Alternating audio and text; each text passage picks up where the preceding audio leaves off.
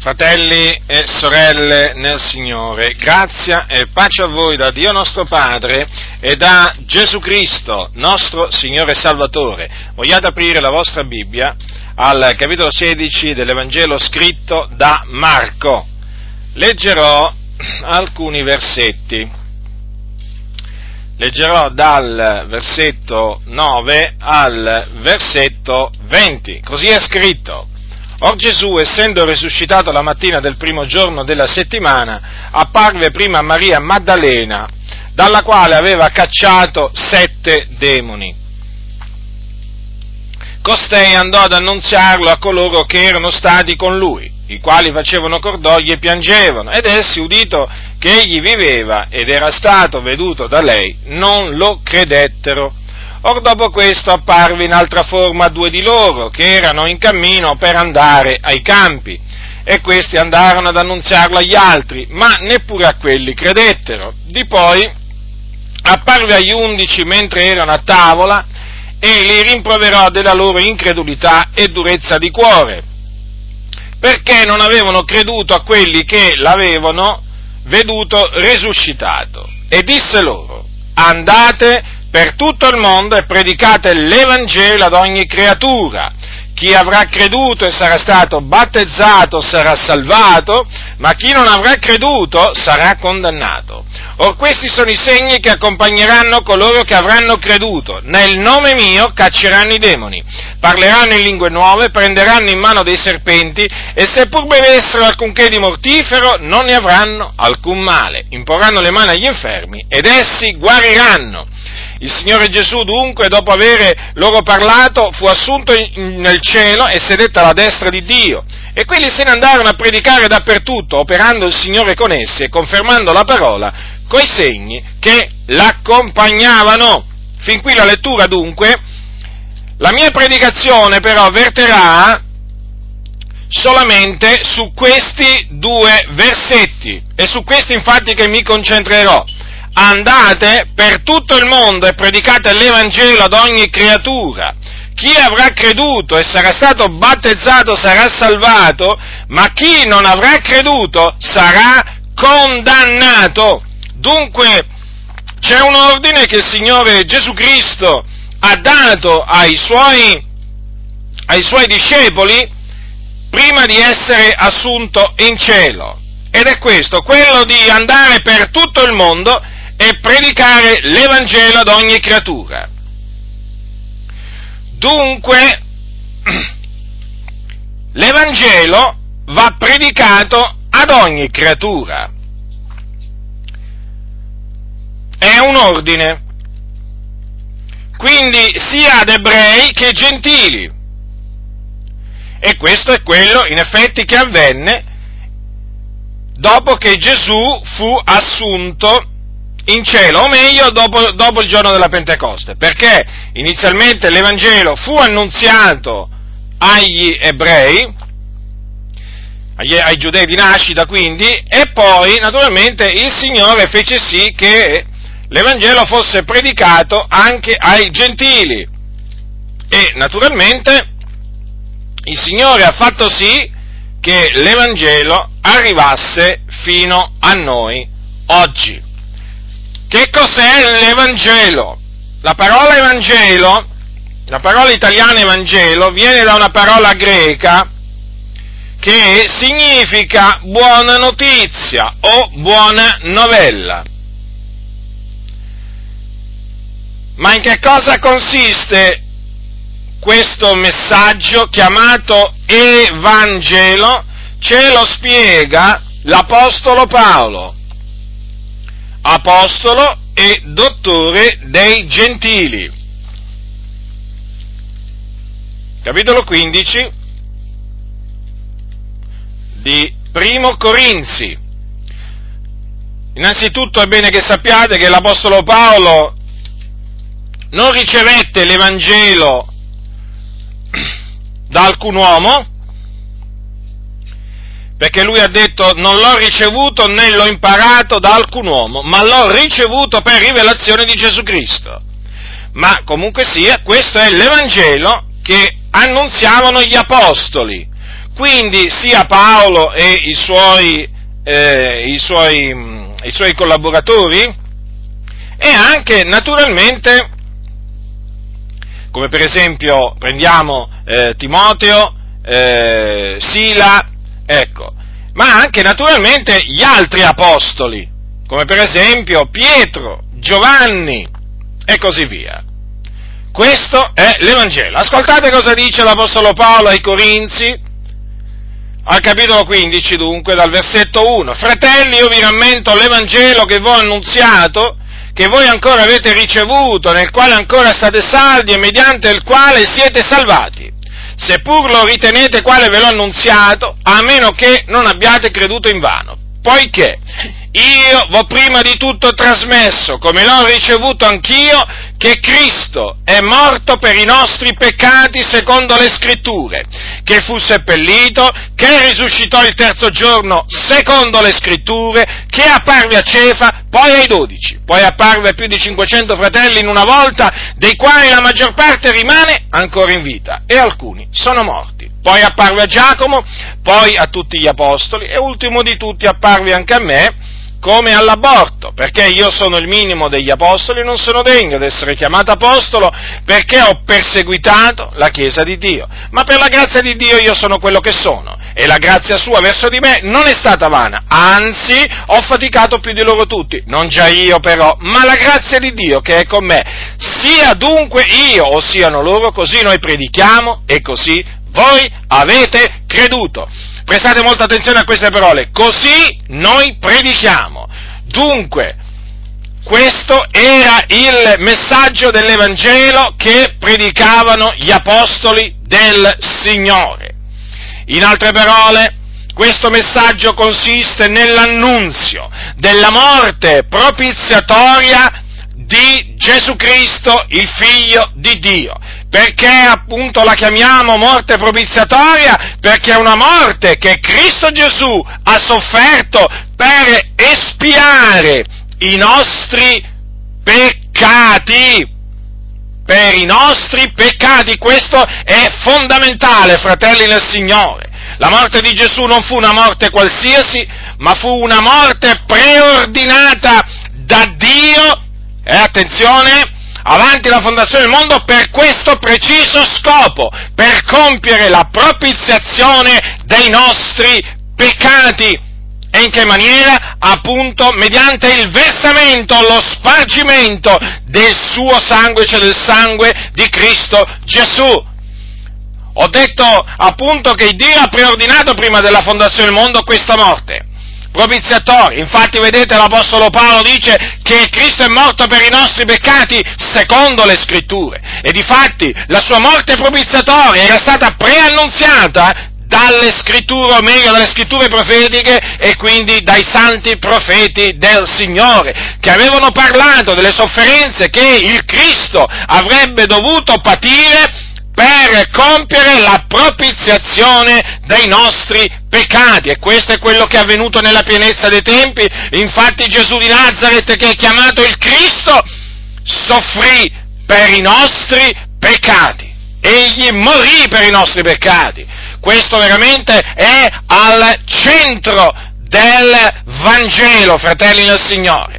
Vedete, secondo le scritture, quindi quello che avvenne, nel senso quando Gesù morì sulla croce, eh, era stato predetto e dunque preordinato, preordinato dall'Iddio vivente e vero. Tutto quello che i, i, giudei e poi naturalmente alleandosi con i gentili, assieme ai gentili, fecero a Gesù di Nazareth, eh, eh, lo fecero per il determinato consiglio di Dio, affinché si adempissero le cose che erano state dette dai santi profeti, cose che essi avevano dette mossi dallo Spirito Santo. Dunque non l'avevano dette di loro volontà, ma perché Dio, mediante lo suo spirito, li aveva mossi affinché essi dicessero quelle precise cose.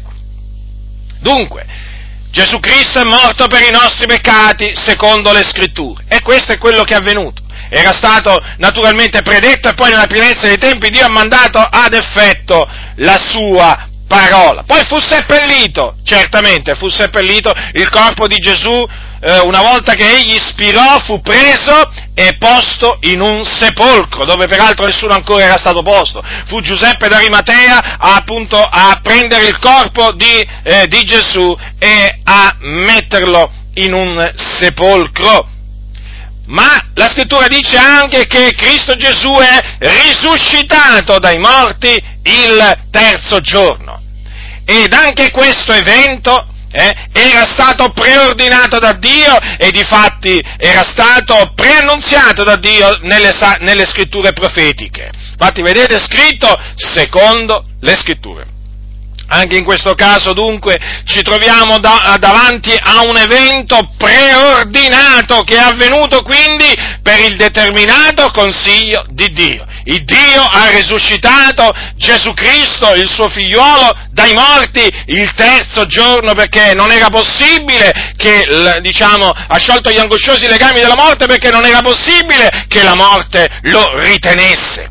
Così il Signore aveva prestabilito appunto che egli, che egli, tornasse in vita, risorgesse, quindi risorgesse fisicamente perché la sua fu una risurrezione fisica, corporale e dunque eh, aveva prestabilito che egli riprendesse quello stesso corpo che era stato trafitto sulla croce a motivo delle nostre iniquità. Tenetelo bene a mente questo perché la risurrezione di Gesù fu una risurrezione corporale, fisica.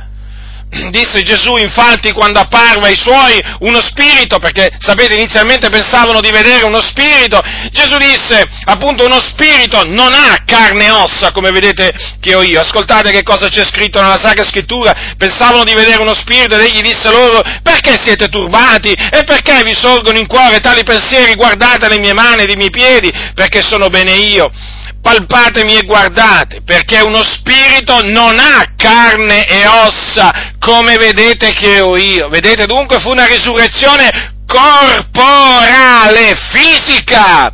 Dunque non credete a quelli che, eh, diciamo, sostengono che il corpo di Gesù eh, andò perduto, non si sa che fine abbia fatto e lui resurre, risuscitò come uno spirito, mi riferisco a quelli appunto che si definiscono testimoni di Geova, ma non sono testimoni di Dio e neppure testimoni di Cristo, quelli sono falsi testimoni che diffondono menzogne, eresie di perdizione, perché appunto non credono che Gesù Cristo è veramente risuscitato, quella di cui loro parlano, quella cosiddetta loro resurrezione, non è affatto la vera resurrezione di cui parla la Sacra Scrittura, uno spirito non ha carne e ossa come vedete che ho io, quindi Gesù non era uno spirito, eh? non era uno spirito, vedete che il suo corpo dunque si poteva palpare, eh? si poteva toccare, Quantunque, però, bisogna dire anche questo, il suo corpo poteva passare attraverso i muri. Eh, c'è anche questo che, naturalmente, perché Gesù, sapete, si presentò in mezzo ai suoi discepoli eh, a, porte, a, porte, chiuse. Chiaramente è un corpo glorioso,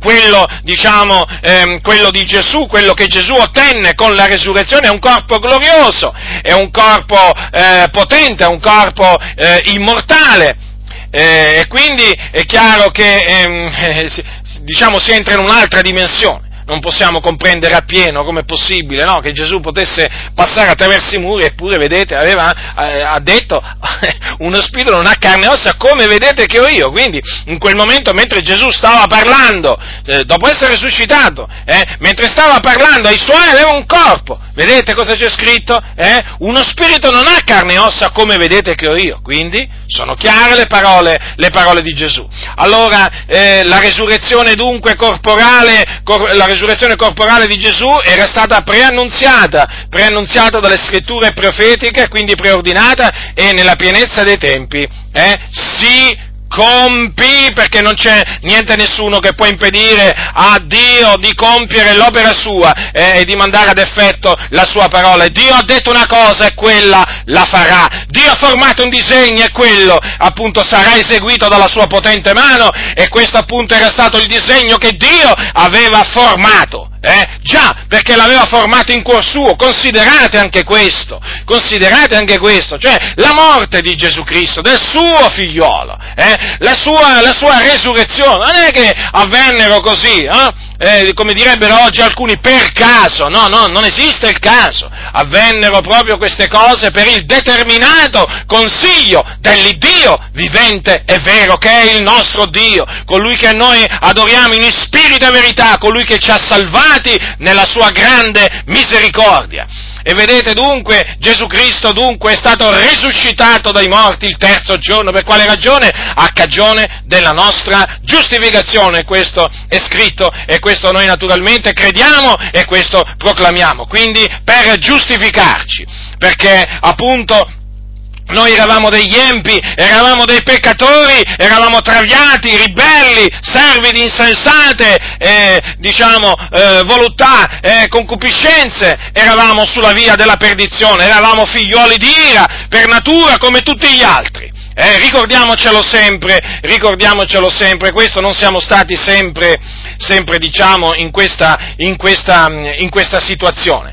E allora, chiaramente, ehm, la, era, necessario che il figliuolo di Dio eh, risuscitasse per giustificarci. E così è avvenuto. Nella pienezza dei tempi Gesù Cristo, il figliuolo di Dio, è risorto, quindi non è più nella tomba a Gerusalemme, non è più nella tomba. Egli è risuscitato e dopo essere risuscitato è apparso, è apparso a molti, si fece vedere per diversi giorni. E questo è quello che insegnava, quello è, questo è il Vangelo che predicavano gli apostoli, si fece vedere per diversi giorni, sapete? Eh? Mangiò e beve con, con, i suoi, con i suoi testimoni, prima di essere naturalmente assunto in cielo alla destra, alla destra di Dio, alla destra della maestà, dove egli è tutore, dove intercede per tutti coloro appunto che hanno creduto nel suo nome. Dunque questo è l'Evangelo che predicavano gli apostoli. Eh? Ecco appunto perché sapete, alcuni non hanno mm, le idee chiare su che cosa è l'Evangelo. E allora naturalmente noi siamo lieti di, eh, siamo lieti di ricordarlo, eh? siamo lieti di ricordarlo, sia a quelli che eh, magari non hanno le idee chiare eh, su che cosa è l'Evangelo, ma naturalmente lo, lo, ricord- lo, diciamo anche per quelli che magari non lo sanno, perché c'è, c'è tanta ignoranza in mezzo, in, mezzo, in mezzo, alle chiese, o anche eh, diciamo, per quelli che se lo sono dimenticati, perché sapete, eh, diciamo, la dimenticanza, no? qualche cosa, il, il, il, dimenticarsi qualche cosa, voglio dire, eh, è qualche cosa che succede. È qualche cosa che succede. Eh, purtroppo alcuni hanno dimenticato persino eh, in che cosa consisteva il messaggio dell'Evangelo che annunziavano eh, gli apostoli e che Cristo ha comandato di predicare ad ogni creatura. Ma come? Così?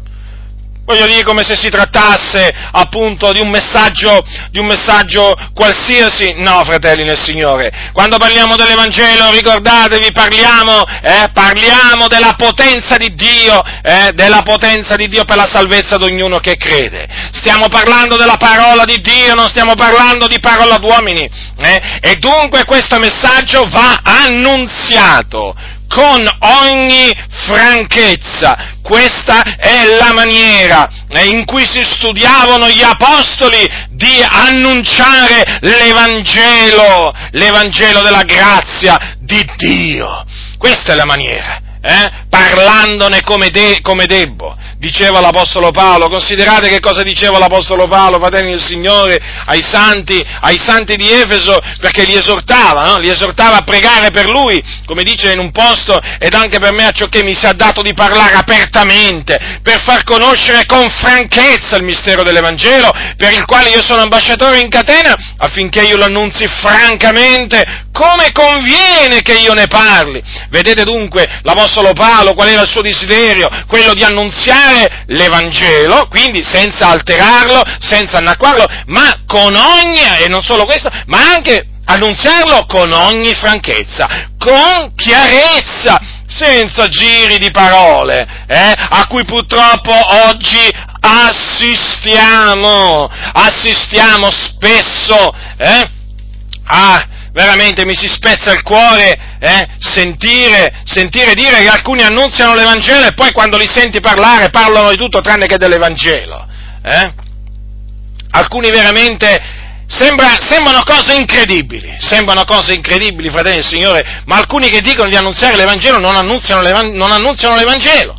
L'Evangelo è questo, questo è l'Evangelo che bisogna, che bisogna annunziare ad ogni creatura. Questa è la potenza di Dio per la salvezza di ognuno che crede, non un altro messaggio. E questo appunto lo annunziavano con franchezza gli apostoli. Eh? Ma naturalmente anche coloro che non erano apostoli, che erano stati chiamati da Dio a predicare, come per esempio Filippo l'Evangelista. Filippo l'Evangelista annunziava l'Evangelo, predicava l'Evangelo, ma lo annunziavano con franchezza, senza giri di parole, eh? e, neppure se, e neppure, diciamo, con sapienza umana, eh? perché c'è anche questo, sapete, fratelli nel Signore. Oggi, oggi molti annunziano l'Evangelo con sapienza umana, con discorsi persuasivi di sapienza umana, ma che cosa ha detto? Che cosa ha detto l'Apostolo Paolo? Cristo non mi ha mandato a battezzare ma ad evangelizzare e quindi a predicare l'Evangelo, eh? Non con sapienza di parola, finché la croce di Cristo non sia resa vana. Sapete questi che predicano e eh, che dicono di predicare l'Evangelo e che lo fanno con sapienza umana, con discorsi persuasivi di sapienza umana, discorsi filosofici, non fanno altro, fratelli, che rendere vana la croce di Cristo, l'annullano, l'annullano, perché appunto eh, infarciscono il loro discorso di concetti filosofici, di, parlo, di, un parlare filosofico incomprensibile, di paroloni indecifrabili, ma veramente poi peraltro quando parlano non si capisce quello che vogliono dire, le loro predicazioni non hanno né capo né coda, eh, sono veramente predicazioni buttate lì alla rinfusa o copiate da qualche sito internet. O diciamo che circolano tra di loro, eh, tra i pastori, perché voi sapete che tra i pastori circolano i sermoni, ah non lo sapevate? Ma certo se li passano, no? Perché alla fine avete notato che si assomigliano, praticamente sono tutti uguali, eh, i sermoni per esempio in certe determinazioni sembra appunto, sembra appunto il messale, no? Che in quel giorno, il messale della Chiesa Cattolica Romana, in, quel giorno sì, tutti devono leggere quel, eh, diciamo, quella cosa e commentarla nella stessa maniera praticamente, eh? E ormai certe denominazioni ormai hanno, hanno assimilato dalla Chiesa Cattolica Romana anche questo modo di presentare le loro predicazioni, no? Praticamente si sono cattolicizzate, oltre che massonizzate, ma si sono pure cattolicizzate perché oramai veramente li sentite parlare, sono tutti uguali, sono tutti uguali, persino veramente anche eh, le mosse, le mosse sul, sul pulpito, i movimenti, eh, la cadenza, è tutto uguale, tutto uguale, sembrano fatti con lo stampino, questi cosiddetti predicatori usciti da queste scuole antibibliche e quando parlano e chi li capisce? Capisce, manco loro si capiscono da loro stessi, pensa se devo capirli io, eh, l'altra sera stavo ascoltando un cosiddetto predicatore dell'Evangelo così famoso in Italia, ah, ho detto un minuto, mi è bastato, mi è bastato un minuto, non ce la facevo più, ti viene veramente, ti viene veramente come un senso di nausea, veramente ti viene un, un senso di insofferenza, perché non riesci ad ascoltare questi cianciatori, quando veramente parlano dell'Evangelo sembra che siano veramente dei venditori, dei venditori televisivi di pentole, o di qualche altro prodotto, sembra che stiano facendo la pubblicità di qualche, di qualche prodotto, ma è una vergogna, d'altronde è ovvio, la, diciamo, la casa di Dio è, stata diciamo, è, è piena di ladroni, è chiaramente una casa di mercato e quindi evidentemente tanti pastori sono dei ladroni perché appunto non devono fare altro che vendere, vendere, vendere, vendere il loro prodotto, i loro prodotti che sono libri appunto e per vendere i loro prodotti come li possono pubblicizzare? Eh, e predicando, predicando, in questa maniera, perché come, come, come predicano così, così, così scrivono, eh, e di fatti vedete quando parlano mancano, mancano di franchezza, mancano di, ma non solo, mancano anche di sapienza, di sapienza di Dio, ma hanno la sapienza umana, certo, loro hanno la laurea o più di una laurea, perché sapete che c'è la, la ricerca delle lauree nelle, nelle comunità, oramai sembra che per diventare pastore devi avere una laurea, sembra, ah, guarda, una volta, una volta chiedevano la terza media, eh? dopo diciamo, hanno cominciato a chiedere diciamo, un, un, diploma della scuola superiore, ma adesso veramente sono lì per lì, eh? sono lì per lì, eh, perché oramai chiaramente fra poco ci vorrà la laurea per iscriversi a queste scuole antibibliche e difatti quando li sentite questi proprio veramente, ma veramente questi qua più, più acculturati sono e più incomprensibili sono quando parlano, ma è proprio così, ma perché si credono savi, si credono intelligenti, sono persone insensate che quando appunto eh, devono predicare poi fanno giri di parole, fanno dei discorsi strani, incomprensibili, usano paroloni, uh, quanta sapienza umana c'è nelle loro predicazioni, e poi è chiaro che quando uno esce da quelle riunioni non si, non si ricorda, no? non si ricorda che cosa hanno detto, che cosa hanno voluto dire, al massimo si ricorda, diciamo, del passaggio biblico che hanno letto, ma per il resto non si ricordano niente, ma perché questi sono dei cianciatori, questi non sono dei predicatori, questi sono dei seduttori. Vedete il Signore, i suoi apostoli li costituì pescatori d'uomini, eh? questi qui non sono pescatori d'uomini, questi sono adescatori di anime, soprattutto di anime instabili.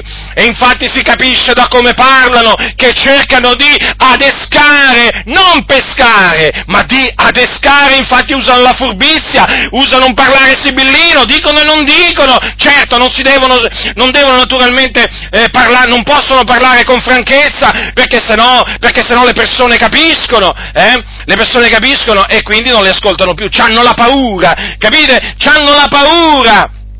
Hanno la paura che poi non li ascolteranno. Invece, usando la loro, diciamo, usando discorsi persuasivi di sapienza umana, allora loro hanno fiducia che saranno ascoltati. Invece viene un ribrezzo, eh, viene un senso di repulsione a sentire questi veramente cianciatori, gente che non è stata chiamata a predicare l'Evangelo e si avverte questo. Sapete, quando mi, chiamano, quando mi dicono, ma tu come fai a capire che quello non è stato chiamato a predicare l'Evangelo? Ma guarda, io faccio, generalmente faccio questo esempio, eh? è come se tu chiamassi a casa tua un idraulico per aggiustarti, diciamo, un tubo che si è rotto e praticamente, e praticamente cosa fa quello? Quello, ti, quello ti, ti, scassa, ti, scassa, veramente l'impianto idraulico, praticamente, quello evidentemente non sa fare il suo lavoro, ti crea dei danni, o ti ripara, un, ripara una cosa e te ne distrugge un'altra, eh? È chiaro, questi non sono, eh, co- come cosa deduci tu se un idraulico ti fa un lavoro del genere? Beh, dirai, beh, quello lì, quello non sa fare il suo lavoro, ma che idraulico è? Eh? Ma è normale farsi, è normale normale no, arrivare a questa conclusione? E quindi anche questi, se tu li senti predicare in una maniera veramente sconosciuta, eh, sconosciuta dal punto di vista biblico,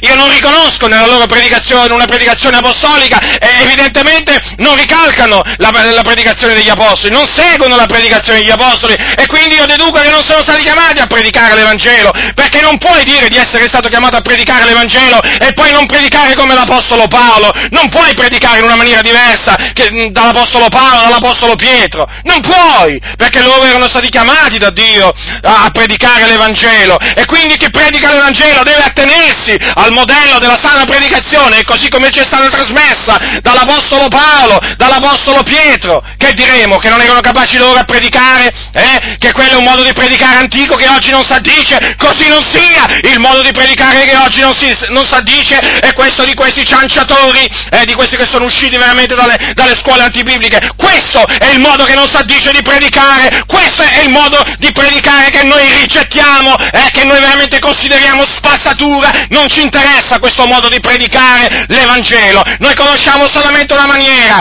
un modo per predicare l'Evangelo ed è quello dell'Apostolo Paolo, dell'Apostolo Pietro, questo è il, è il modello, fratelli nel Signore, chi di voi si sente chiama, chiamato a predicare l'Evangelo e quindi ad adempiere un ministero che comprende la predicazione, sappia questo, che si deve adeguare alla parola di Dio, si deve adeguare alle parole dell'Apostolo Paolo, si deve adeguare alle, alle parole dell'Apostolo Pietro. Così bisogna predicare, non c'è un'altra maniera per predicare l'Evangelo. Loro sono degli esempi, gli Apostoli, eh? a distanza di tutti questi secoli, costituiscono ancora l'esempio da seguire, l'esempio da seguire, non vi fate influenzare, ingannare da questi veramente impostori, eh? appunto con i loro discorsi, ma no, ma come? Ma se tu predichi come faceva l'Apostolo Paolo, poi non ti capiscono, poi scappano, non mi interessa niente, capirà chi deve capire, rimarrà chi deve rimanere, ma vi posso anche dire un'altra cosa, non capiranno quelli che non devono capire e se ne andranno quelli che se ne devono andare, ma di sicuro quelli che sono stati ordinati a vita eterna crederanno perché questo dice la Sacra Scrittura, a me non interessa il plauso degli uomini, a me non interessano i premi umani, a me non interessano i titoli umani, è tutta spazzatura, quello che a me interessa è il plauso di Dio, a me quello che interessa è quello che Dio pensa di me e io mi devo adeguare a quello che dice la Sacra Scrittura, eh, a questo mi, vo- mi, voglio, mi, voglio, mi voglio adeguare. Quindi vedete, fratelli del Signore, state molto attenti perché oggi hanno sovvertito le vie, di, le vie del Signore, hanno pervertito le diritte vie del Signore e vi vorrebbero far credere che l'Apostolo Paolo predicava in una maniera o l'Apostolo Pietro predicava in una maniera che non si addice oggi ai giorni nostri. No, fratelli del Signore, questi sono impostori, quelli che parlano in questa maniera, perché lo Spirito della verità che è in me mi attesta che questo, ancora oggi nel 2013, è la maniera per predicare l'Evangelo della grazia di Dio, che è costato appunto il sangue prezioso di Cristo Gesù. Questo non è un messaggio qualsiasi, e per predicare questo messaggio eh, ci vogliono uomini stabiliti da Dio, coraggiosi, che parlino con franchezza. Eh?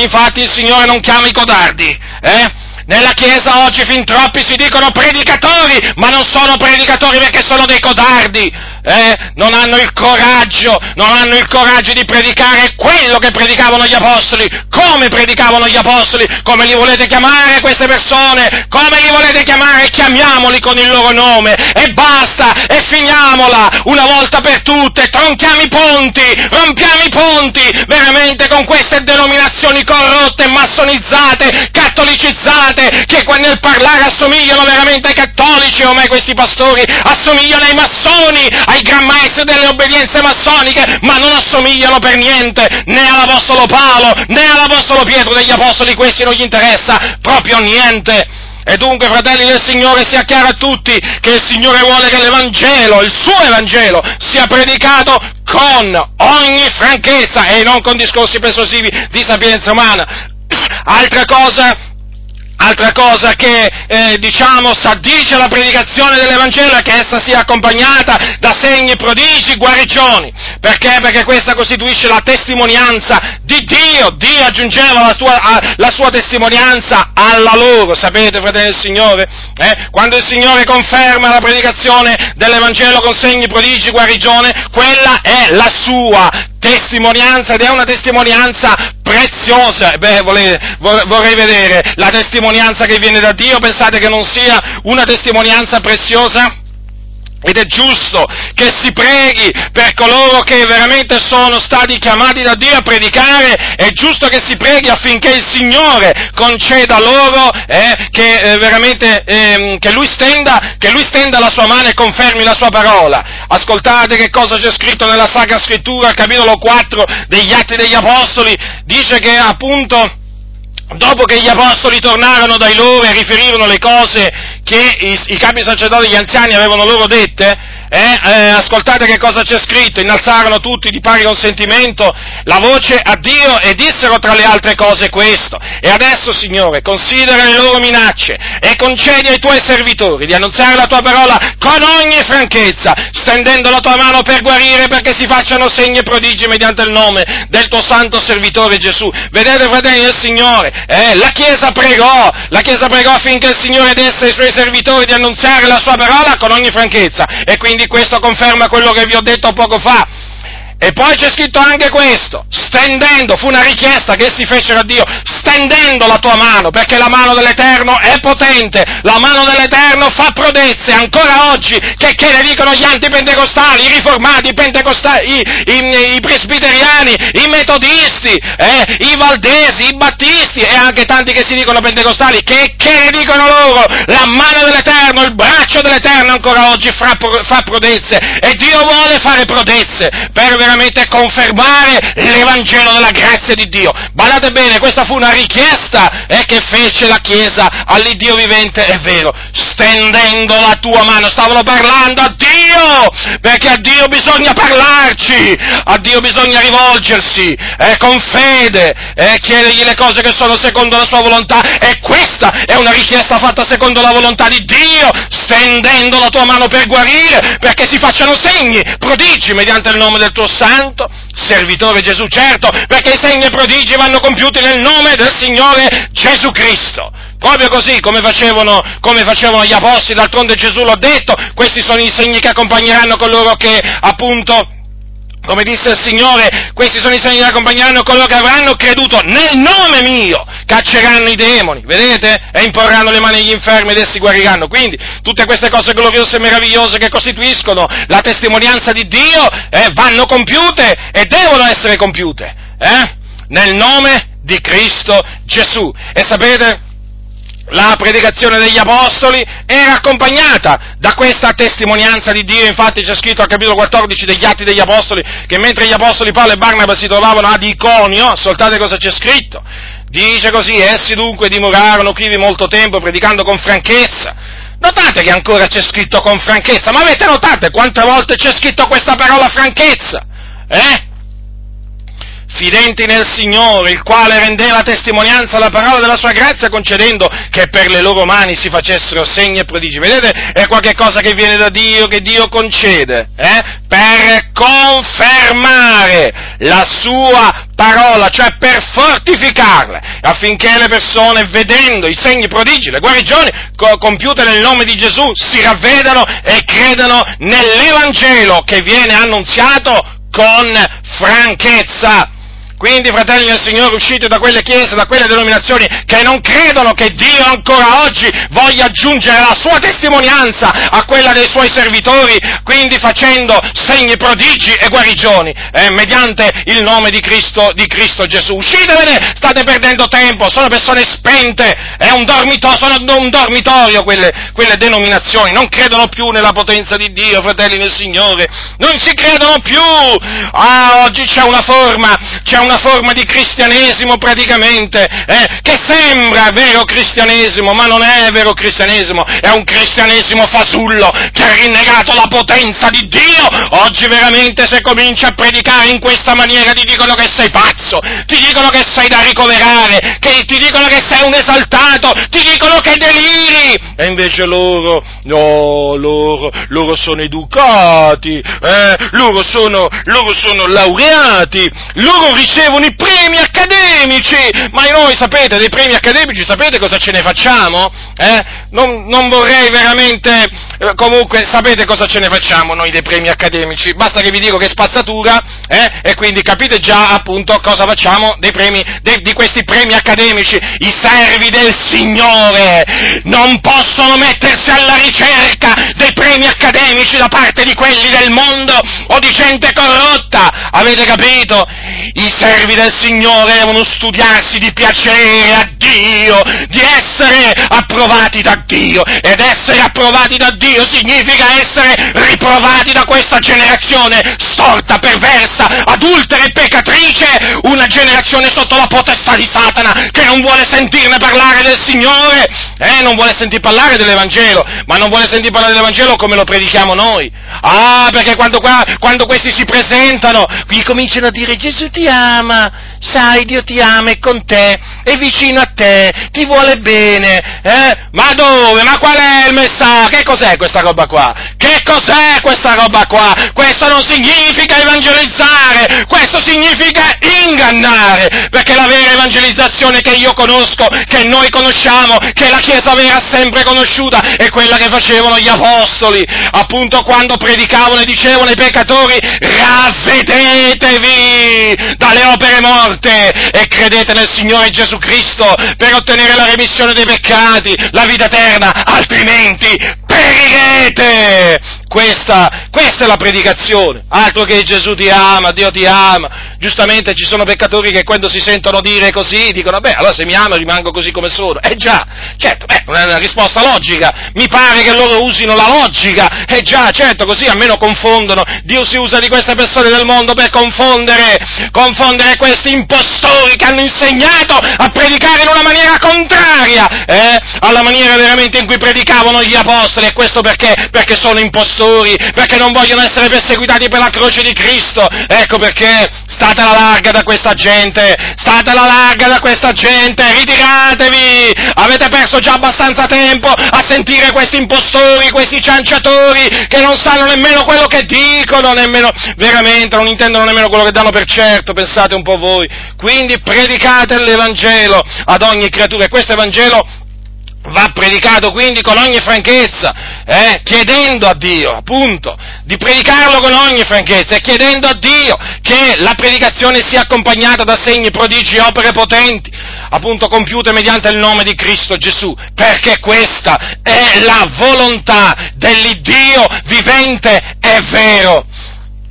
Ora, dunque l'Evangelo va predicato in tutto il mondo, va predicato ad ogni creatura, quindi il messaggio è chiaro che è superfluo che vi dica che va annunziato lo stesso messaggio in qualsiasi parte della faccia, eh, qualsiasi parte della faccia della terra, quindi non importa se uno è in Sud America, se uno è nel Nord America, se uno è in Russia, se uno è in Sudafrica, se uno è in Inghilterra, se uno è in Italia, eh, fratelli, o in Australia, eh, questo è il messaggio, non c'è un altro messaggio questo è il messaggio, chiamato appunto l'Evangelo. Dunque vi ho detto che cos'è l'Evangelo, come va predicato eh, e naturalmente qual è la preghiera che bisogna innalzare, innalzare all'Iddio, all'Iddio vivente e vero appunto. È molto importante tutto questo, vedete che è confermato dalla Sacra Scrittura e quindi appunto quando la Sacra Scrittura parla, fratelli e signori, sapete che cosa bisogna fare? Bisogna ascoltare, mettere in pratica quello che dice eh? non cominciare a contorcere le scritture perché non ci piace questo, non ci piace quest'altro, eh? come fanno gli scellerati, eh? gli scellerati! Sapete, una volta ero convinto che gli scellerati fossero veramente solamente quelli che appartengono a determinate sette, no? Uh, per esempio, sapete che per esempio i cosiddetti testimoni di Geova, peraltro non proprio loro, ma il comitato direttivo della torre di guardia, voi sapete che ha contorto le scritture, ma proprio le hanno contorte praticamente materialmente, infatti si sono fatti una loro Bibbia eh, eh, che hanno contorto, eh, diciamo, la Bibbia, lo sapete, è inaffidabile, la Bibbia dei testimoni di Geova, la traduzione del Nuovo Mondo, per intenderci, ma poi per esempio si può, si si può citare per esempio pure la setta dei Mormoni, eh, in particolare, in particolare eh, Joseph Smith, il fondatore, perché Joseph Smith fece una Bibbia tutta sua, o meglio, iniziò questa, questa versione della Bibbia praticamente, e sapete cosa ha fatto? Lui praticamente pretendeva di tradurla di tradurla eh, sotto l'ispirazione di Dio, eh, e praticamente io, siccome che, siccome che, ho letto parecchi passi di questa, sua, di questa sua traduzione, vi posso dire veramente che è un obbrobrio, ha fatto un obbrobrio quell'uomo, proprio ha contorto le scritture in una maniera, mm, cioè peggio ancora di, di quanto abbiano fatto i testimoni di Geova. Pensate un po' voi, pensate un po' voi. Allora vi stavo dicendo, io una volta pensavo che quando la Sacra Scrittura parla degli scellerati, no? sapete che la Scrittura parla degli scellerati? Hm? Ascoltate cosa dice, è l'Apostolo Pietro che parla di costoro, dice, allora, dice così, perciò diletti aspettando queste cose studiatevi di essere trovate gli occhi suoi immacolati e irreprensibili nella pace. E ritenete che la pazienza del Signore nostro è, è, per la vostra salvezza, come anche il nostro caro fratello Paolo ve l'ha scritto, secondo la sapienza che gli è stata data, e questo egli fa in tutte le sue epistole, parlando in esse di questi argomenti, nelle quali epistole sono alcune cose difficili a capire, che gli uomini ignoranti e instabili torcono come anche le altre scritture, a loro propria perdizione. Voi dunque, diletti, sapendo queste cose innanzi, state in guardia che talora trascinati anche voi dall'errore degli scellerati, non iscadiate dalla vostra fermezza, ma crescete nella grazia e nella conoscenza del nostro Signore Salvatore Gesù Cristo, a Lui sia la gloria ora in et- in sempiterno, amen. Vedete, questi ignoranti e instabili che toccano le scritture, eh, tra cui peraltro contorcevano anche le, eh, le, le epistole dell'Apostolo, dell'Apostolo Paolo, eh, perché avete notato, dice, eh, allora, nelle quali epistole, sta parlando delle epistole di Paolo, sono alcune cose difficili da capire che gli uomini ignoranti e instabili torcono come anche le altre scritture, quindi non solamente contorcevano le cose dell'epistola dell'Apostolo Paolo, eh, ma contorcevano anche le altre scritture. Ora io all'inizio della mia conversione, sapete, pensavo che questa opera, di, di opera scellerata la, compi, la, compissero veramente persone, eh, persone che appartenevano a, a, a, a, determinate sette, per esempio, come la setta dei testimoni di Giro. lo ripeto però, eh, che la Bibbia dei testimoni di Geova non è che l'hanno manipolata i testimoni di Geova che voi incontrate per strada, eh, è chiaro, eh, è chiaro, sì, noi diciamo voi l'avete manipolata, l'avete contorta, però è chiaro che l'hanno manipolata i loro capi, eh, il, il comitato direttivo che appunto sta in America. Eh?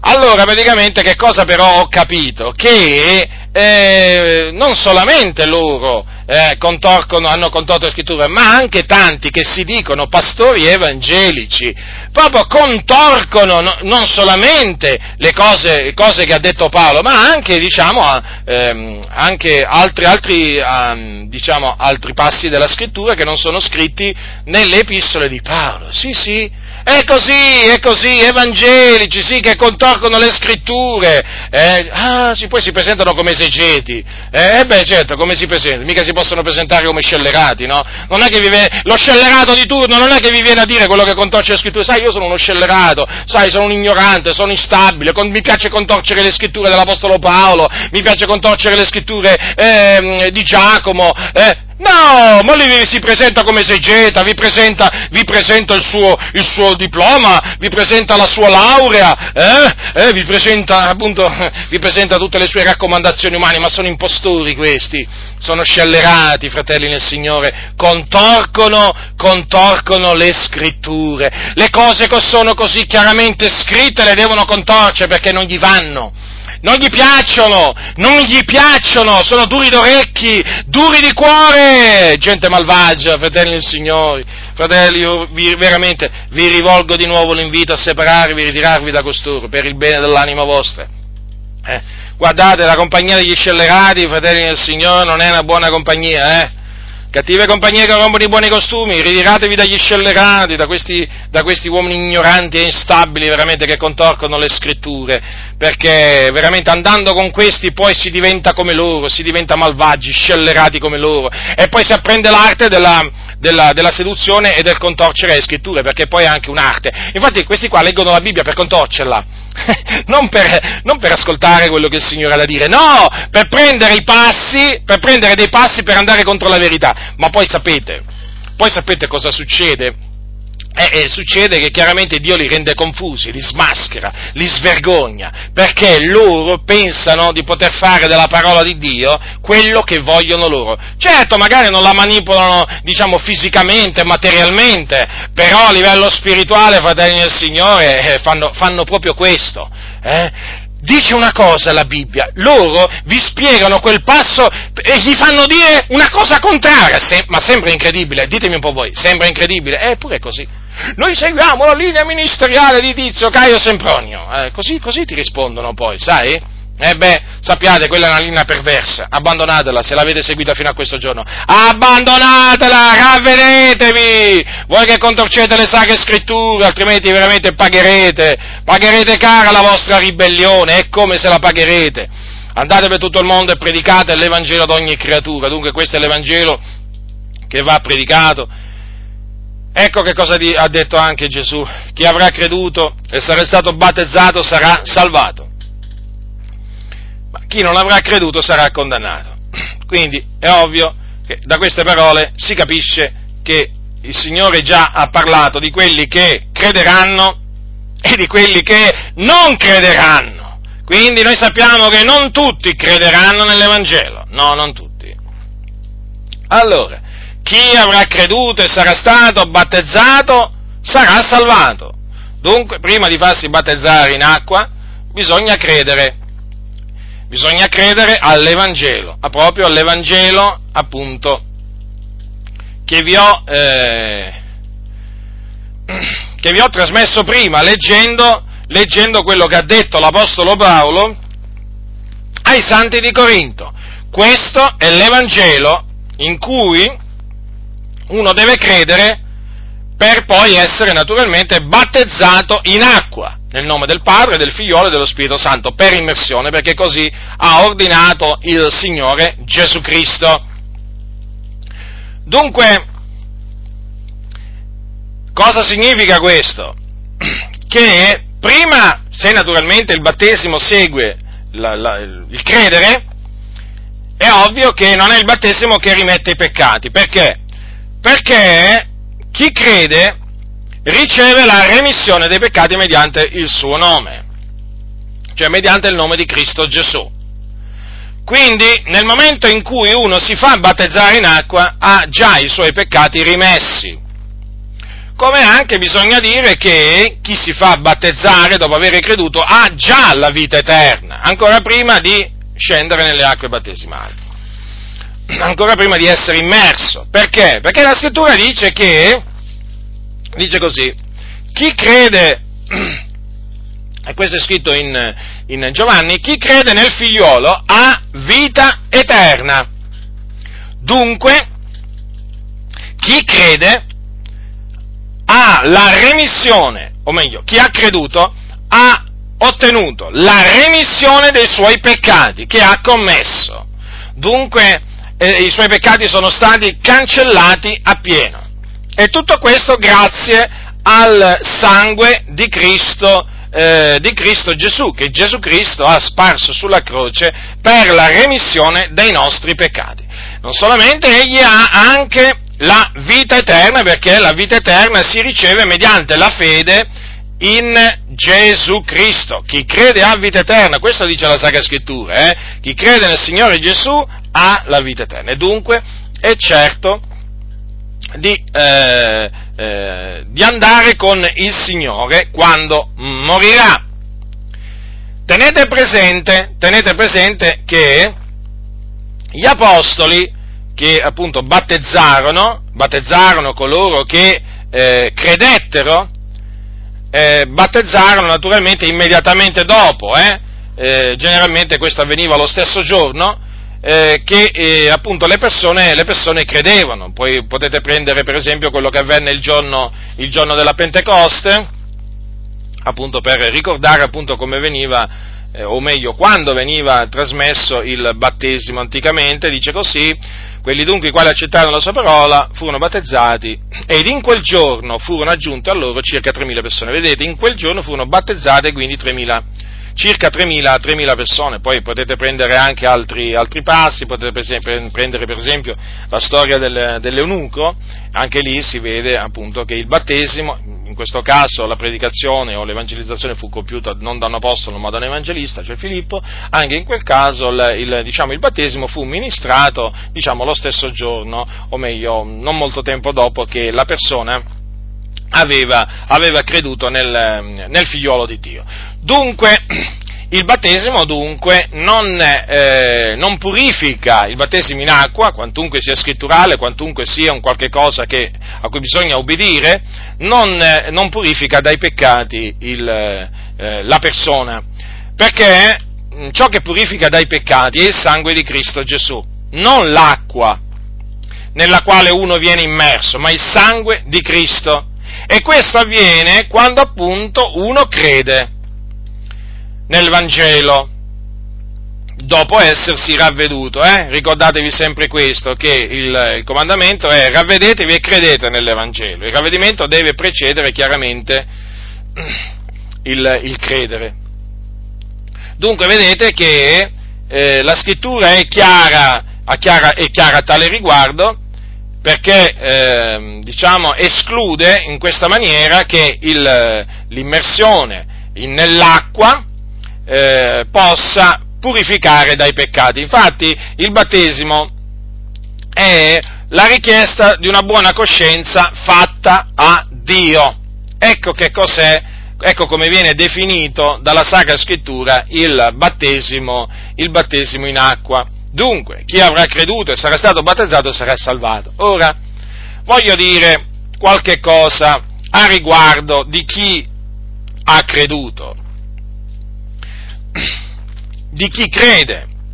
Come vi ho detto poco fa, è ovvio da queste parole di Gesù che non tutti crederanno nell'Evangelo, che ascolteranno. Allora chi sono coloro che crederanno e che credono? Sono coloro che Dio ha ordinato a vita eterna. Secondo che è scritto, quelli che erano ordinati a vita eterna credettero, tutti quelli che erano ordinati a vita eterna credettero. Questo è scritto nel libro degli Atti, degli, atti degli Apostoli. Dunque il eh, credere nell'Evangelo viene da Dio, nel senso che colui che crede nell'Evangelo crede perché Dio gli ha dato di credere. Infatti a noi è stato dato rispetto a Cristo di credere in Lui, proprio qualche cosa che ci è stato dato, dato da Dio. Per quale ragione ci è stato dato da Dio? Perché così a Lui è piaciuto, in quanto, in quanto Egli ci ha eletti a salvezza eh, fin dal principio. Infatti il Signore ha scritto il nostro nome nel libro della vita, ma proprio sin dal principio. Questa è una, è una cosa naturalmente importante che è collegata alla, alla salvezza e va detta. Eh, è una cosa che molti detestano, non, non ne vogliono sentire parlare, però la scrittura dice che i nostri nomi sono scritti nel libro della vita fin dalla fondazione del mondo, quindi fin, fin dal principio. E dunque, se i nostri nomi sono scritti nel libro della vita fin dalla fondazione del mondo, è evidente che il Signore aveva stabilito di salvarci. E siccome che la salvezza si ottiene mediante la fede in Cristo Gesù, è stato, diciamo, in, inevitabile, era necessario naturalmente che noi ricevessimo la fede, e la fede ci è stata data da Dio, infatti ci è stato dato di credere. E questa è una cosa meravigliosa perché quindi noi comprendiamo che il fatto che abbiamo creduto non viene da noi, ma d'altronde, fratelli nel Signore, come dice l'Apostolo Paolo, che hai tu che non l'hai ricevuto? Quindi anche la fede che abbiamo l'abbiamo ricevuta da Dio perché a Lui è piaciuto, in accordo con il suo proponimento appunto di salvarci. Dunque, vedete che se noi abbiamo creduto, se noi siamo tra coloro che hanno creduto, lo dobbiamo esclusivamente alla volontà di Dio. Perché il proponimento dell'elezione di Dio, perché di questo che sto parlando, dipende dalla volontà di colui che chiama. Chi ci ha chiamati? Il Dio dunque è dipeso dalla sua volontà il fatto che noi appunto abbiamo potuto credere, e certo è così. Riflettevo veramente su questa cosa, no? mi domandavo, ma io, io non credevo una volta, poi un giorno ho creduto, ma com'è potuto avvenire tutto questo? Che da non credente eh, da incredulo sono diventato credente? E allora chiaramente mi facevo questa domanda e poi chiaramente ho trovato la risposta nella Sacra Scrittura, perché il Signore mi ha dato, mi ha dato rispetto a Cristo appunto di credere in Lui e quindi mi ha donato, mi ha donato la fede. Ti ha donato la fede, fratello, sorella nel Signore, quindi rallegrati nel Signore. Rallegrati nel Signore perché al Signore è piaciuto eh, portarti a credere. Non è una cosa meravigliosa questa? Ma certo che è meravigliosa. Eh?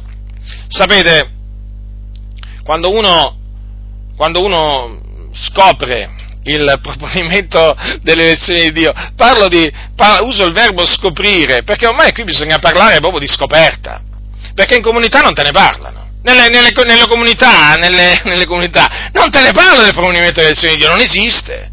Non esiste, è un po' come l'inferno che non esiste più. E poi se esiste è vuoto, perché sembra che non ci vada nessuno all'inferno, vanno tutti in paradiso. Avete notato che vanno tutti in paradiso? Eh? Eh, dunque non se ne sente parlare. E dunque eh, tanti fratelli eh, hanno creduto, eh, ma hanno creduto, hanno creduto. E poi un giorno scoprono, scoprono il proponimento delle elezioni di Dio. E lo sentono, naturalmente lo, lo leggono nella parola del Signore e dicono, oh, ma vedi tu, ma questa non la sapevo. E certo che non la sapevi, non te l'avevano detta. E quando scoprono il proponimento dell'elezione di Dio, allora veramente si mostrano riconoscenti a Dio, si rallegrano e si mostrano riconoscenti a Dio. Ci sono invece quelli eh? Ci sono invece quelli, badate bene, che quando scoprono il proponimento dell'elezione di Dio, perché magari chiaramente eh, lo sentono predicare da me o leggono un mio scritto o magari sentono, vi sentono a voi parlare del proponimento dell'elezione di Dio o leggono lo scritto di un altro fratello, sapete, si arrabbiano. Come si arrabbiano questi? Subito cominciano a contendere con Dio. Perché io uso questa espressione? Perché, cioè, ormai dire che contendono con me, mm, non, secondo me non, non serve. Questi contendono proprio con Dio. Proprio si lamentano con Dio. Perché secondo loro, se le cose stanno così, Dio, eh, Dio è un Dio ingiusto, perché loro dicono come? A me, a noi Dio ci ha dato di credere e poi agli altri non gli dà di credere? Loro ragionano in questa maniera. Perché gli hanno presentato un Dio praticamente, non è che gli hanno presentato Dio come sovrano, ma no, gli hanno presentato Dio come qualcuno che è al servizio dell'uomo. Sì, sì, ve lo posso assicurare. Comuni- in molte comunità Dio viene presentato non come un sovrano, ma nella maniera più assoluta, non come colui che fa tutto quello che gli piace, in cielo, in terra, nei mari, negli abissi. Assolutamente. Praticamente gli presentano un Dio che fa ciò che piace all'uomo. Dunque dipende dall'uomo se l'uomo viene salvato e così via, non dipende da Dio. Allora che cosa succede? Stando così le cose, quando ci sentono dire eh, che il Signore ci ha dato di credere perché ci aveva ordinato a vita eterna, si arrabbiano, si arrabbiano con Dio. Eh? Sì, sì, beh certo, con noi si arrabbiano, però loro è come se si arrabbiassero con Dio, perché non sopportano questo modo d'agire di Dio. Ma chi sei tu? Ma chi sei tu? Veramente rottame fra i rottami che ti metti a contendere con Dio. Ma come ti permetti veramente? Come ti permetti di metterti a disputare con l'Iddio vivente e vero? Ma come ti permetti di contrastare la parola di Dio? Lo sai che è scritto e queste sono parole di Dio? Io farò grazia a chi vorrò far grazia. Sai che queste parole sono state dette da Dio a Mosè?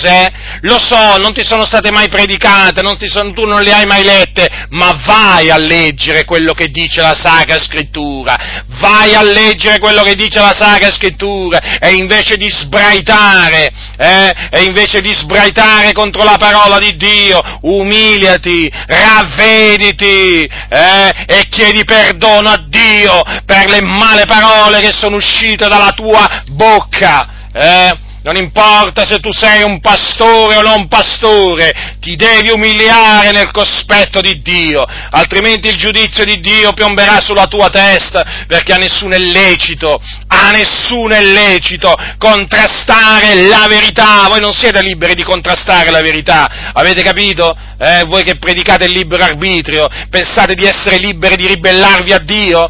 Eh? Guardate che Dio non la pensa mica così, perché Dio dice che voi avete il dovere di obbedire alla verità e se non lo fate, eh, la sua sentenza è già scritta e vi piomberà addosso il suo giudizio. Eh? A proposito del libero arbitrio, malefico libero arbitrio che ha distrutto le chiese, ha distrutto le famiglie, ha distrutto veramente tante anime, gli hanno fatto credere praticamente che questo aveva il diritto di fare quello che voleva lui, di credere quello che voleva lui, addirittura gli, gli stanno facendo credere eh, a tanti credenti che hanno pure il diritto un giorno di diventare musulmani. Pensate un po' voi oggi che cosa dobbiamo sentire dire le nefandezze quando il Dio ti ordina di continuare a credere nel figliuolo di Dio, il Dio ti ordina di non abbandonare la fede perché se lo farai andrai all'inferno. Questi che cosa dicono? Che Dio ti dà il diritto per pensate, lo chiamano un diritto fondamentale dell'uomo e questo diritto chi l'ha dato l'ha dato il Dio. Pensate, e i cristiani avrebbero persino il diritto di apostatare. Vergognatevi impostori,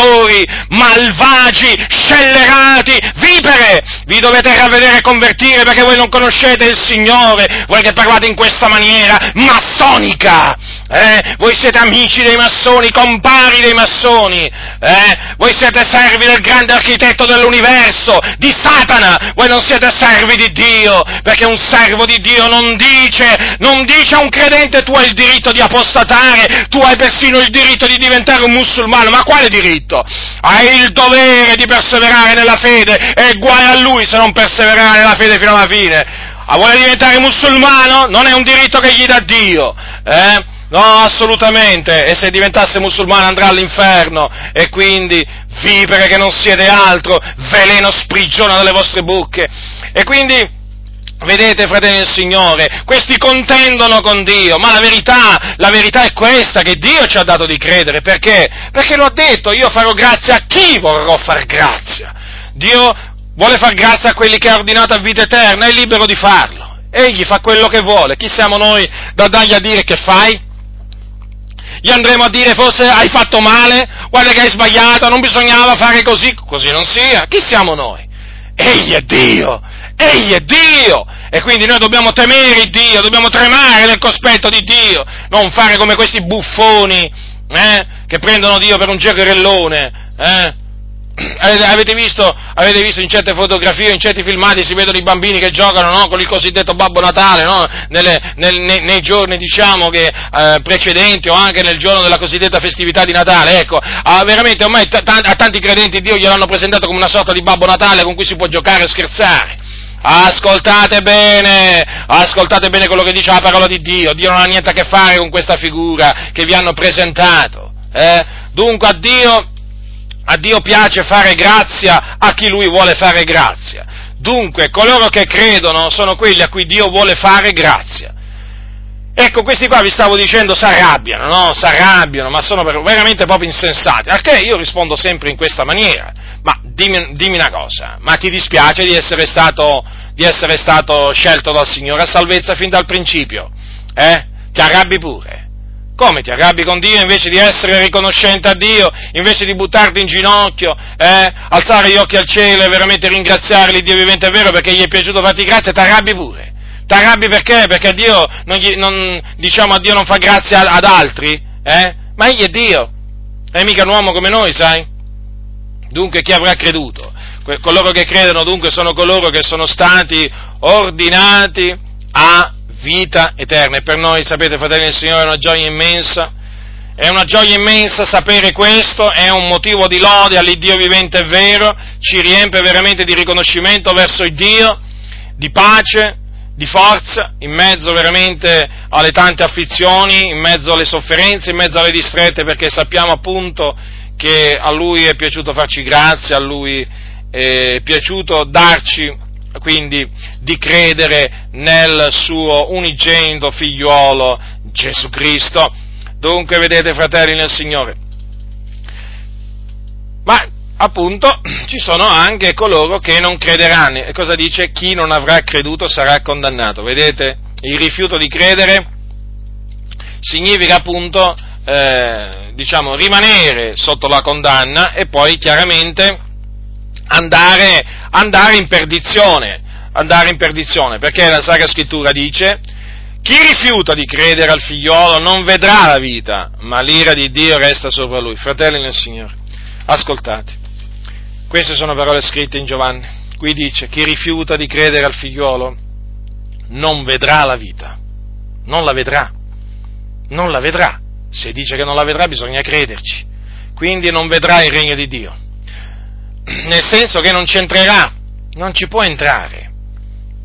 Chi rifiuta di credere al figliolo di Dio non può entrare nel regno di Dio, non ci entrerà. Sapete perché? Perché è un incredulo. Perché è un incredulo. Eh, veramente, oggi si sentono veramente diavoleria a non finire. Recentemente il cosiddetto Papa Francesco, cardinale Jorge Bergoglio, l'ex cardinale perché poi è diventato appunto eh, Papa, ha detto che anche gli atei eh, vanno in paradiso. Sì, sì, ha detto proprio così. Non date retta a quegli evangelici che hanno cercato di, eh, diciamo, di, di, di, rigirarla come sanno fare bene loro. Eh? Ha detto proprio così, ha, ha detto proprio, proprio se voi leggete tutto il contesto in cui lui ha fatto queste affermazioni è proprio così. Ha detto che pure gli atei vanno in paradiso. Sapete cosa significa questo? Che pure quelli che non credono nel figliolo di Dio eh, andranno in paradiso. Vi ho detto di non credere a quelli che vi hanno rigirato la cosa, evangelici naturalmente, eh, perché sapete loro amano il dialogo, il dialogo ecumenico, il dialogo interreligioso, quindi questa cosa qui, insomma, non la potevano presentare in effetti come, eh, è, l'hanno dovuta contorcere. Eh? Ora, che questo è il significato veramente eh, vero mh, di quello che lui ha detto, peraltro non è che c'è bisogno di, diciamo, di, di, fare chissà quale mh, particolare interpretazione, no, perché proprio è chiaro l'ha detto chiaramente, che sia proprio così il suo pensiero è confermato dal fatto che in un'altra occasione ha chiamato gli atei figlioli di Dio. Quelli che non hanno la fede, quelli che non sono credenti, li ha chiamati figli di Dio. Ora, ditemi una cosa, se sono figli di Dio per forza devono andare in cielo, no? Che vanno all'inferno? No, vanno in cielo. E quindi vedete che lui ha detto proprio così, eh?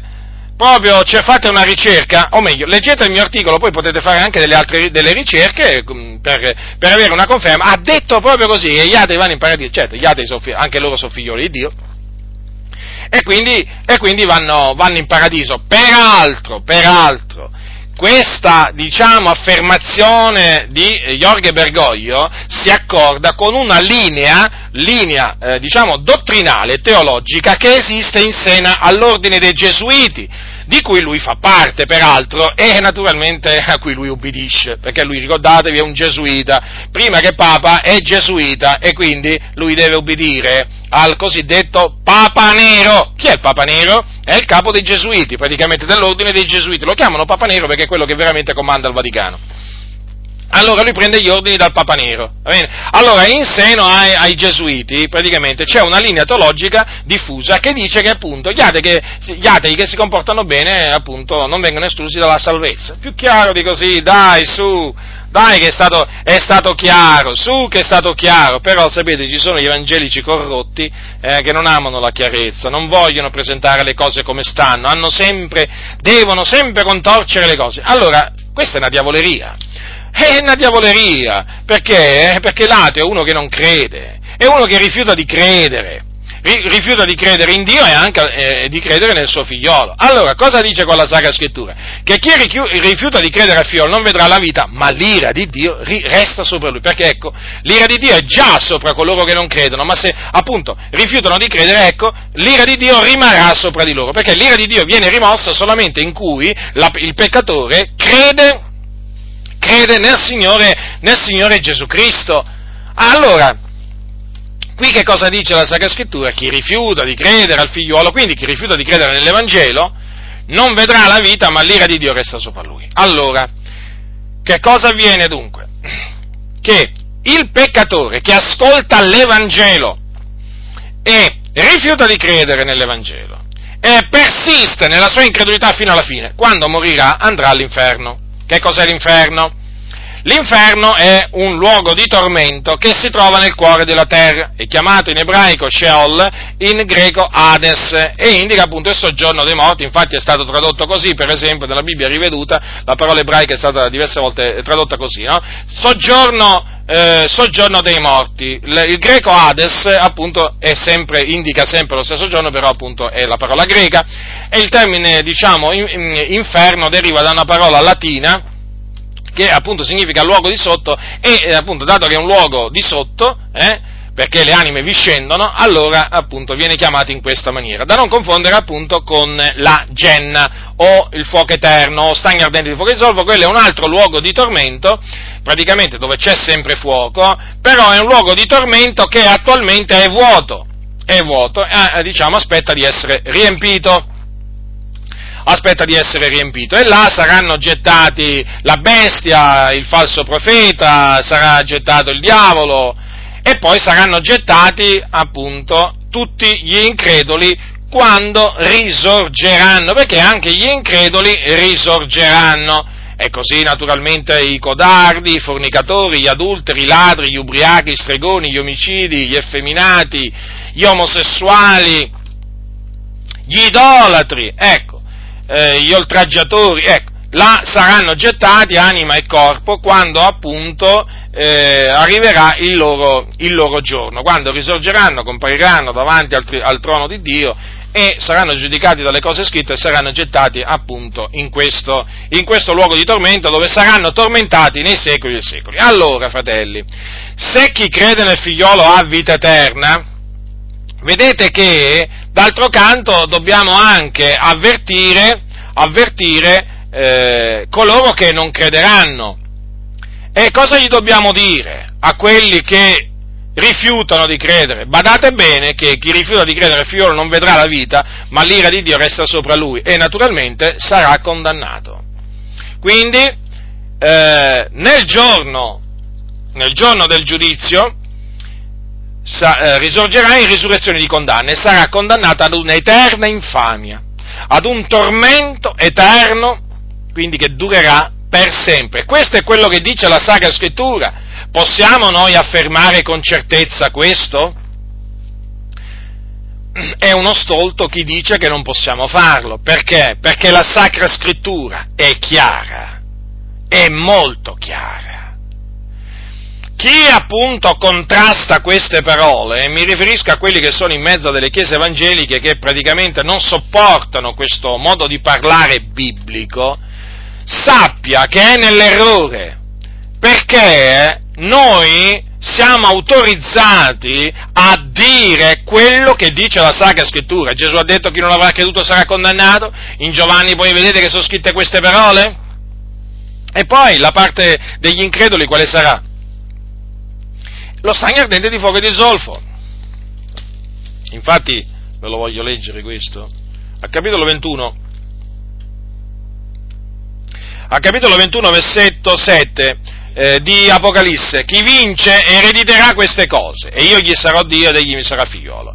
Ma quanto ai codardi, agli increduli, agli abominevoli, agli omicidi, ai fornicatori, ai fornicatori agli stregoni, agli idolatri a tutti i bugiardi, la loro parte sarà nello stagno ardente di fuoco e di zolfo che è la morte seconda. Avete notato? Qui ci mette gli increduli, hm? gli atei. Beh, diciamo che tra questi increduli increduli ci sono, eh, ci sono gli atei sicuramente, eh? A prescindere se si sono sforzati di essere bravi cittadini o no, gli increduli, la loro parte sarà là, per quello che vi stavo dicendo, una diavoleria quella che ha affermato, un'eresia quella che ha affermato Bergoglio, ma d'altronde la Chiesa Cattolica Romana maestra di menzogne da secoli, da secoli, io tante volte mi domando, ma come fanno taluni, ma come fanno taluni a recarsi a queste, a queste settimane per l'unità, eh, per la preghiera dell'unità dei cristiani? Questi pastori ma veramente, ma sono delle cose che non riesco a concepire, questi devono essere corrotti oltremodo, ma questi devono avere uno spirito cattolico, ma perché con i cattolici romani? Non si va d'accordo? È come cercare di far andare d'accordo la luce con le tenebre, ma non si può, fratelli del Signore, non c'è accordo fra il Tempio di Dio e gli idoli, e questi qui vanno alla settimana per l'unità per la preghiera lì de, de, dell'unità dei cristiani.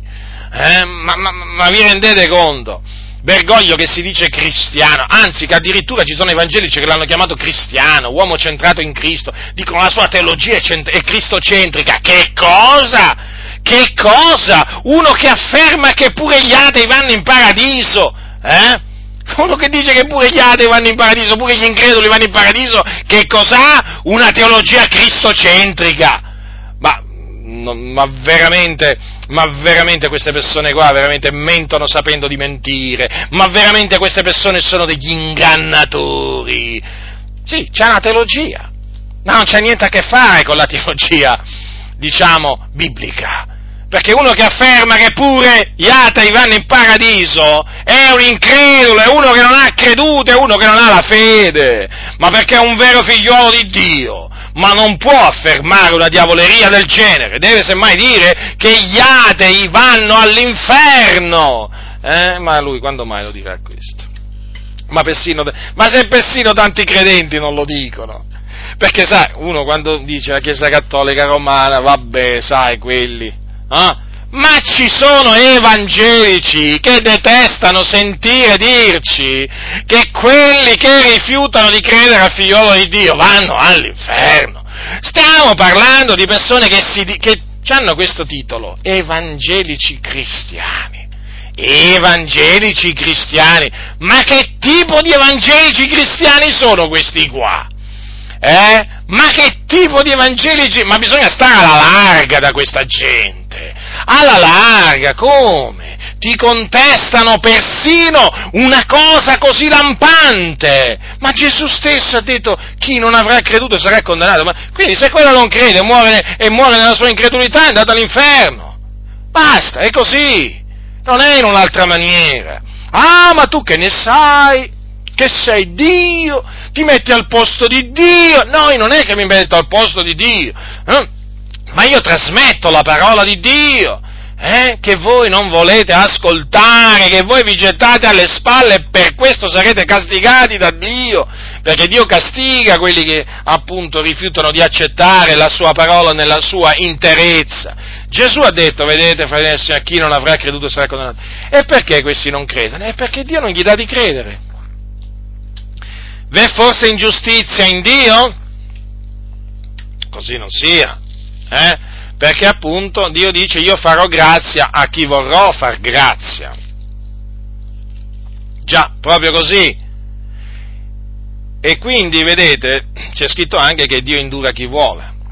E questa anche, vedete, è un'espressione forte, eh? ma, ma chiara anche. Dio indura chi vuole. Dio fa misericordia a chi vuole, ma Dio anche indura chi vuole. Perché lo indura? Affinché non creda. Eh, lo so, è duro accettare tutto ciò, ma è la verità. Io lo so, possono anche non essere cose piacevoli a sentire, ma sono sempre cose scritte nella parola di Dio preferisco ascoltare una verità spiacevole, eh, ma sempre verità rimane, che una menzogna piacevole, ma sempre menzogna rimane. La menzogna ti spedisce all'inferno. La verità ti mantiene saldo. Hai capito? La verità fa bene anche quando naturalmente fa male. Sembra una, diciamo, una contraddizione, ma è così. Sapete che c'è il detto la verità fa male. Sì, però la verità fa bene anche quando fa male. La verità fa bene sempre. Allora, eh, appunto vi stavo dicendo prima, perché Dio indura chi vuole? Affinché non creda. Infatti voi sapete che nel, nel, nel Vangelo scritto da Giovanni c'è scritto così, sebbene avesse fatto tanti miracoli in loro presenza, pure non credevano in lui, affinché si adempisse la parola detta dal profeta Isaia. Signore, chi ha creduto a quel che ci è stato predicato? E a chi è stato rivelato il braccio del Signore? Perciò non potevano credere, per la ragione detta ancora da Isaia. Egli ha cercato gli occhi loro e ha indurato il loro cuore affinché non vengano con gli occhi e non intendano col cuore e non si convertono e io non li sani. Vedete il Signore perché indurò i cuori di quei giudei? Affinché non intendessero, affinché non si convertissero. Ecco perché non credettero, perché non potevano credere, non potevano. Ecco, marcatevi questa espressione, non potevano credere. Ai, Vedete com'è chiara la Sacra Scrittura? Quindi anche, anche il, il, credere dipende da Dio, perché questi non potevano credere, ma per una semplice ragione, perché Dio gli aveva indurato i loro cuori. Allora, per poter credere è necessario un intervento di Dio. Certo che Dio ti apre il cuore, perché se te lo, se te lo indura non potrai giammai credere. Allora, vedete, fratelli nel Signore, non dovremmo essere noi grati al Signore del continuo perché eh, ha fatto sì che noi potessimo credere. Dunque, vedete, gli increduli moriranno nella loro incredulità perché? Perché non potevano credere, perché Dio gli ha indurato il cuore. Vedete, fratelli nel Signore, eh, cosa, cosa veramente troviamo nella Sacra Scrittura? Troviamo scritto anche, anche questo, troviamo scritto anche questo, ma certo perché alla fine non dipende, non dipende da, né da colui che corre né da, da, colui che vuole, ma da Dio che fa misericordia. C'è poco da fare, va bene il Signore. Uno legge, rilegge le sacre scritture, prega, prega, prega, arriva sempre alla solita conclusione. È sempre la solita conclusione, quella che sta scritta nella Bibbia, eh? Non abbiamo niente di nuovo da portare noi, fratelli del Signore, non abbiamo dottrine nuove, sono tutte vecchie, tra virgolette mm, tutte vecchie nel senso che sono scritte nella parola di Dio, non abbiamo novità, sapete? Alcuni vogliono sentire novità, no, da noi non le sentono. Non le sentono. No, no, no, no. Da noi sentono cose vecchie, ma cose vere, cose giuste, cose sante, cose che scuotono, scuotono gli animi eh, intorpiditi, assonnati. Ah sì, è come se li scuotono, li stanno scuotendo, grazie a Dio, sempre più anime si stanno svegliando dal loro torpore eh, eh, pareva proprio che fossero in letargo. Cioè, avete presente gli animali, ci sono certi animali che vanno in letargo? Eh? Ecco, ci sono certi credenti veramente che erano in letargo. E a un certo punto e Dio li ha chiamati fuori dal letargo. Venite fuori! E li ha chiamati fuori dal letargo. E adesso non dormono più, sono svegli e adesso cercano di svegliare pure gli altri, suonando la tromba. Grazie a Dio veramente per questo. Il Dio è grande, sta facendo cose grandi.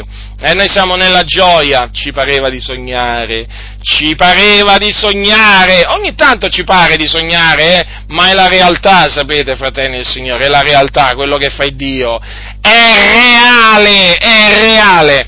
Allora, non potevano credere, dunque vedete, chi non avrà creduto sarà condannato. Certo, eh, capisco bene che sono cose che veramente eh, a dirle ci si fa dei nemici, però sapete, io preferisco farmi sempre dei nemici dicendo la verità, eh, perché vale la pena farsi dei nemici dicendo la verità.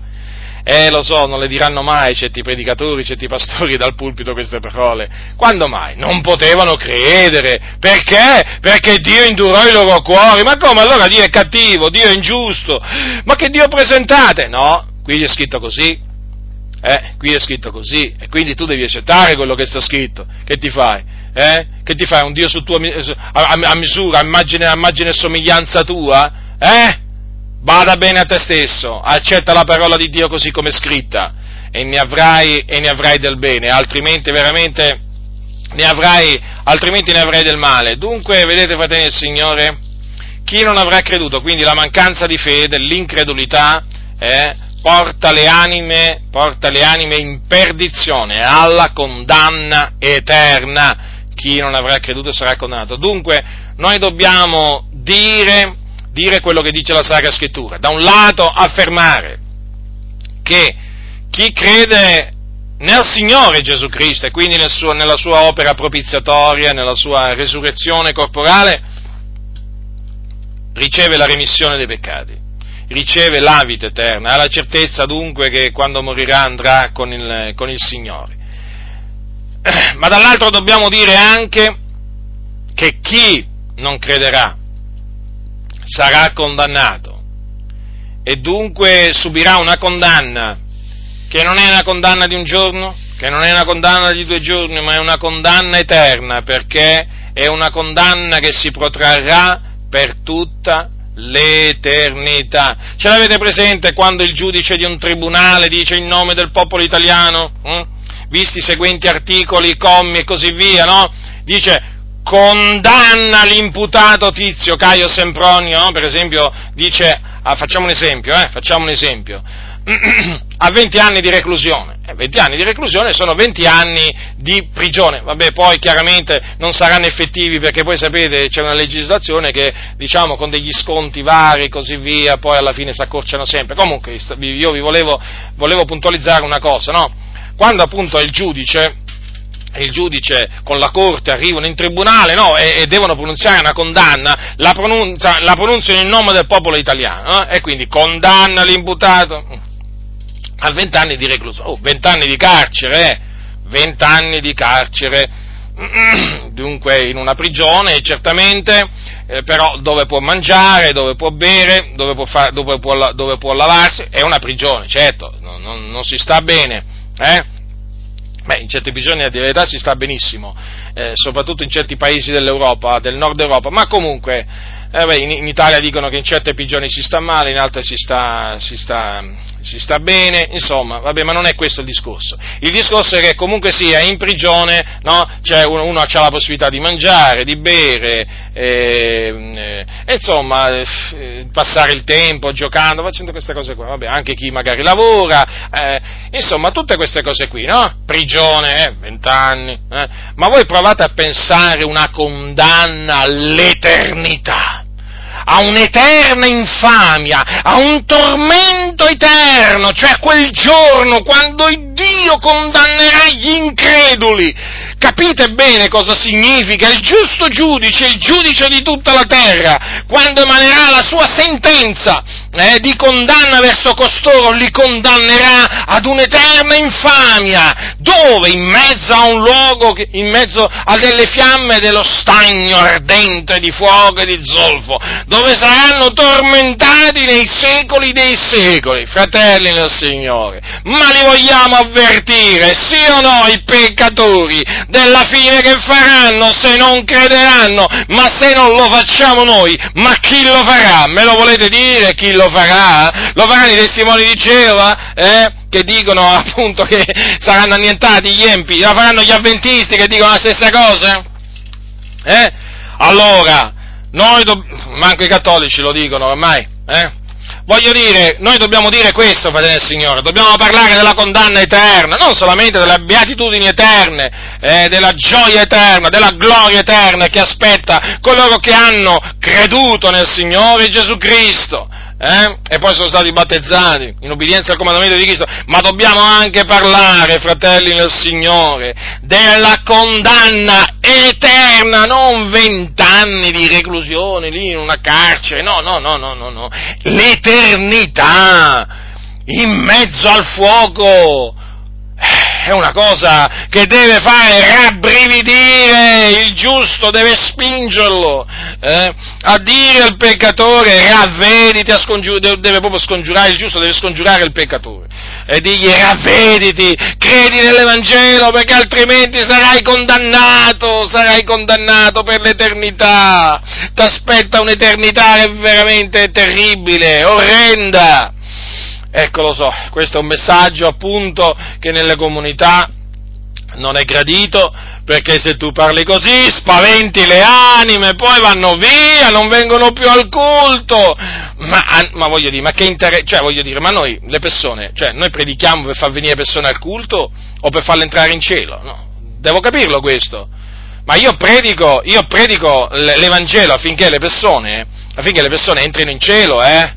In cielo, non in questo o in quell'altro locale di culto. Poi, chiaramente, coloro che vengono salvati si riuniranno con altri santi, ovviamente, ma non è che uno predica per riempire il locale di culto, eh? attenzione. Noi predichiamo l'Evangelo della grazia di Dio affinché le persone siano salvate dal peccato, dall'inferno e affinché per loro si aprano le porte del cielo a noi non ci interessano i numeri, in questo senso che noi non è che adattiamo il messaggio per avere numeri folle, no, no, questo è il messaggio, che siano 10, 10.000, 100.000, un milione di persone ad ascoltare, questo è il messaggio e non cambia di una virgola. Chi non avrà creduto sarà condannato, va predicato in un locale piccolo, va predicato nelle case, va predicato nelle case, va predicato nelle piazze, va predicato in locali, in locali diciamo piccoli, locali di culto piccoli, in locali di culto più grossi, in locali di culto molto più grossi,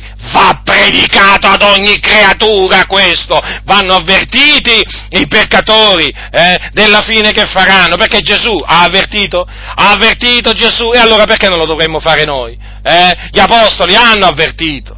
Allora che faremo noi? Non avvertiremo i peccatori? Eh?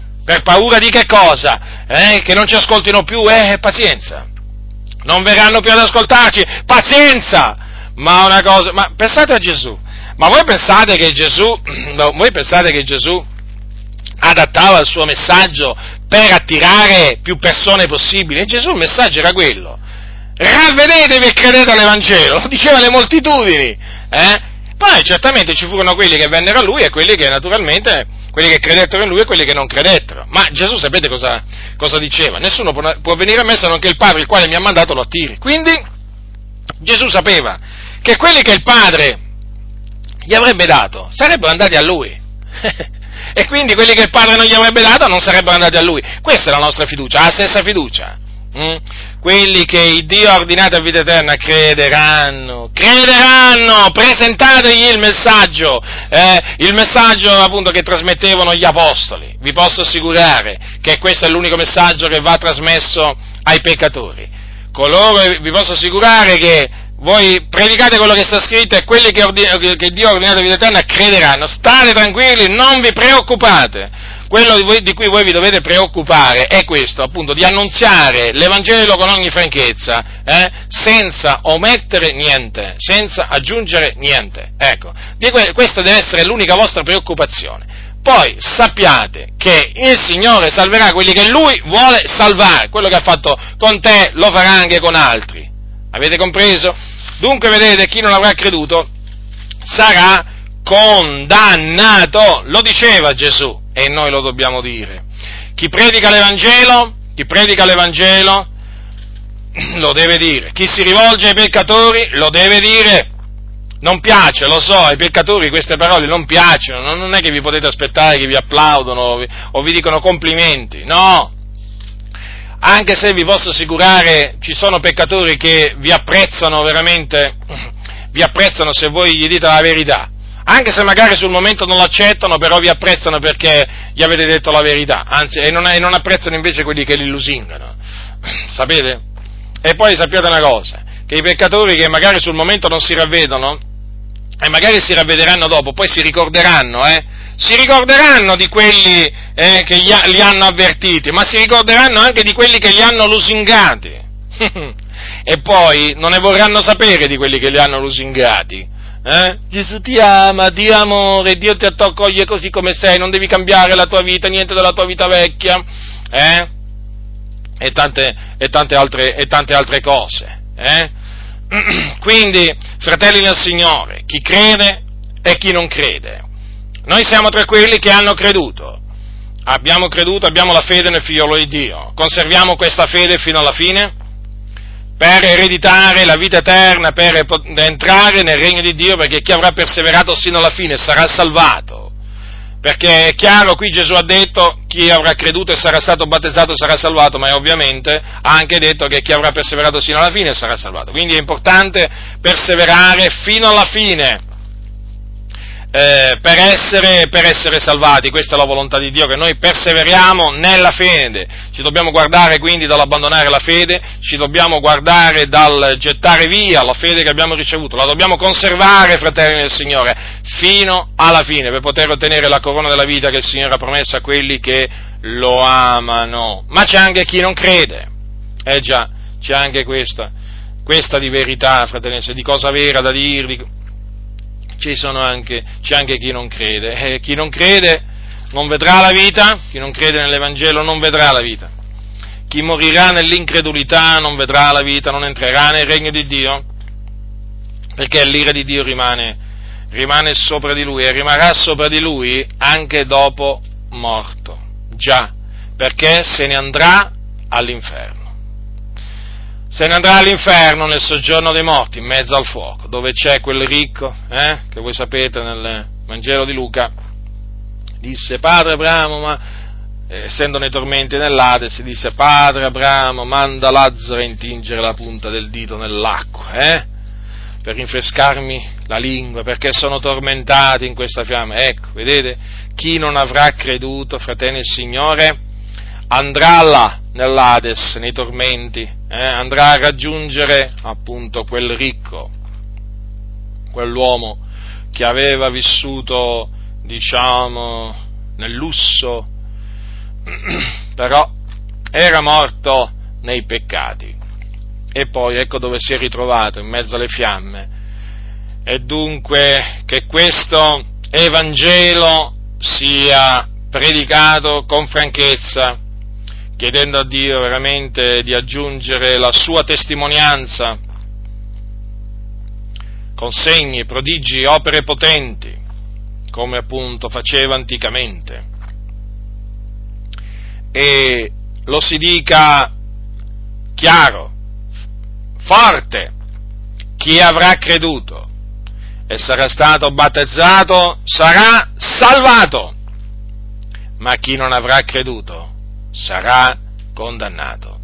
La grazia del Signore nostro Gesù Cristo sia con tutti coloro che lo amano con purità incorrotta.